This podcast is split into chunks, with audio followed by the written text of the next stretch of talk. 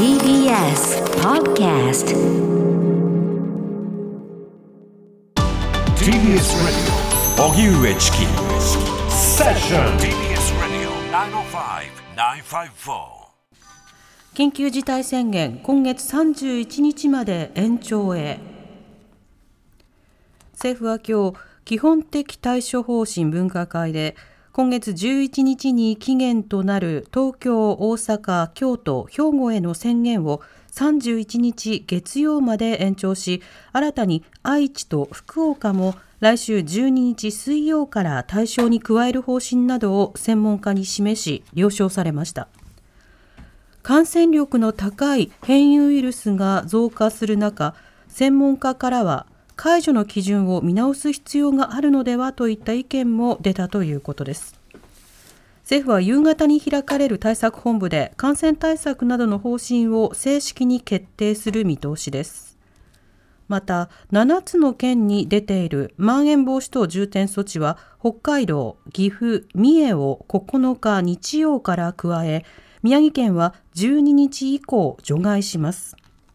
百貨店や映画館など大規模商業施設への休業要請は午後8時までの営業時間の短縮要請に緩和。また、イベントの入場者数は5000人か収容率 50% の少ない方を上限とし、午後9時までの時短を要請。さらに、酒類を提供する飲食店のほか、客による酒類の持ち込みを認めている飲食店にも休業を要請するとしています。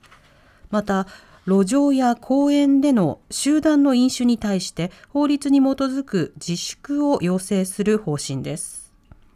この後、菅総理は夕方に開かれる政府対策本部で正式に表明し、記者会見に臨みます。一方、東京都は新型コロナウイルスの新規感染が907人確認されたと発表。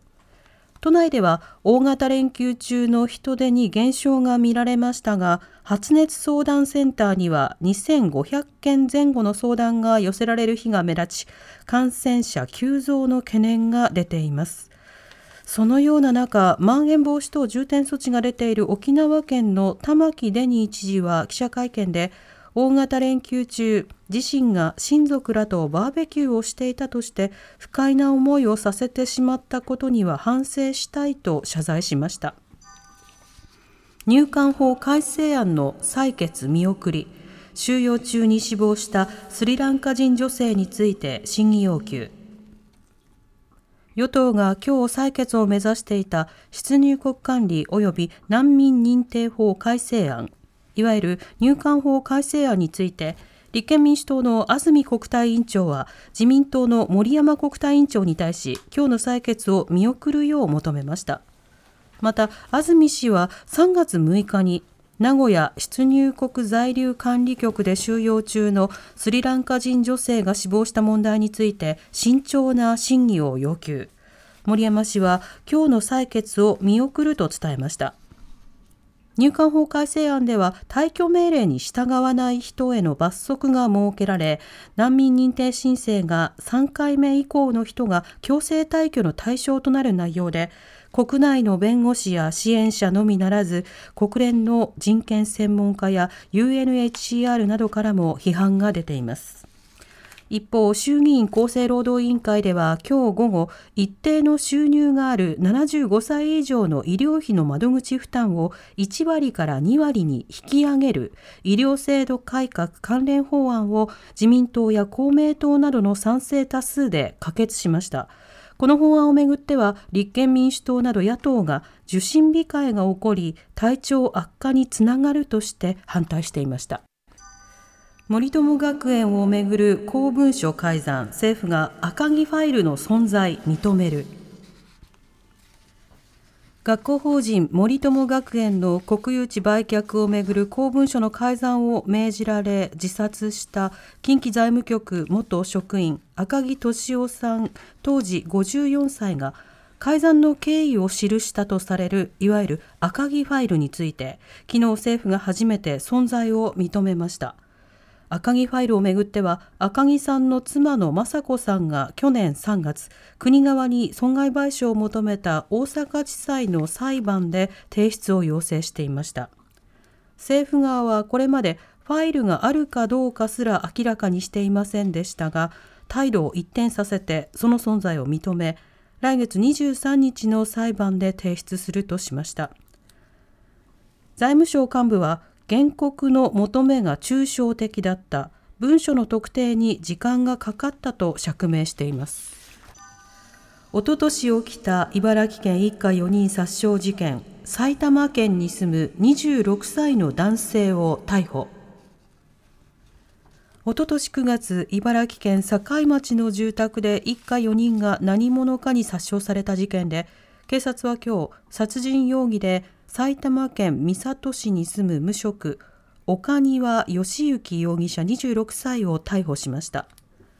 この事件は、2019年9月23日の未明、48歳の夫と50歳の妻が刃物で刺されて殺害され、当時13歳の長男と11歳の次女も重軽傷を負わされたものです。警察は事件後、殺人と殺人未遂事件として捜査。事件当時、長男と次女は電気がついた部屋で犯人を見たものの、黒っぽいマスクと黒っぽい帽子をかぶり、目元しか見えない状態だったため、犯人像の絞り込みが難航していました。リオデジャネイロで銃撃戦25人が死亡。ブラジル・リオデジャネイロのスラム街ファベーラで6日、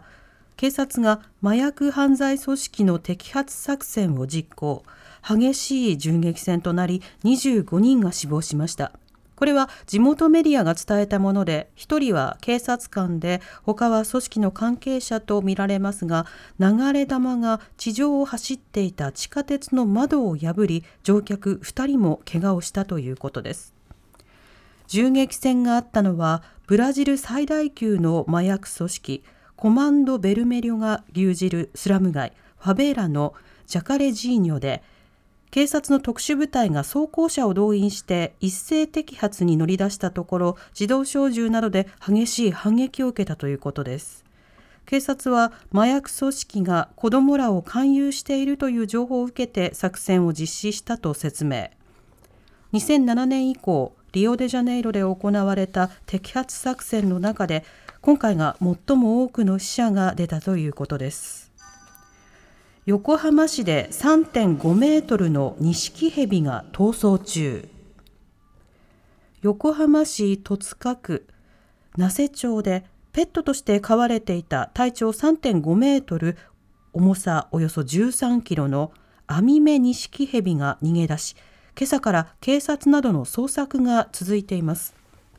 逃げ出したアミメニシキヘビは黄色っぽい色をしていて、毒は持っていませんが、動物愛護法により飼育に許可が必要な特定動物に指定されています。通報した男性は横浜市の許可を受けてマンション2階の一室でケージに入れて飼育していました。開いていたベランダ側の窓からマンションの裏山に逃げた可能性があるということで、警察が周辺を警戒しています。テニスの大坂なおみ選手が年間最優秀選手賞を受賞。世界で活躍したスポーツ選手やチームなどに贈られるローレウススポーツ賞の年間最優秀女子選手賞にテニスの大坂なおみ選手が選ばれ、男女を通じて日本勢で初めての快挙となりました。大坂選手は去年テニスの4大大会の全米オープンで2回目の優勝を果たし、さらにブラック・ライブズ・マターと呼ばれる黒人差別に反対する運動を支援したことが評価されました。受賞が決まった大坂選手は、声を上げ行動することがとても大切。多くの人に影響を与え、もっと影響力のある人間でありたいという談話を発表しました。おしまいに株価と為替の動きです。今日の東京株式市場、日経平均株価、昨日に比べ26円ほど高い 29,357 円82銭で取引を終えました。一方、東京外国為替市場円相場午後4時現在1ドル109円16銭から17銭で大方の取引を終えました。 TBS Radio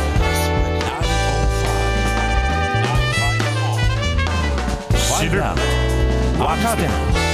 動かす、荻上チキセッション。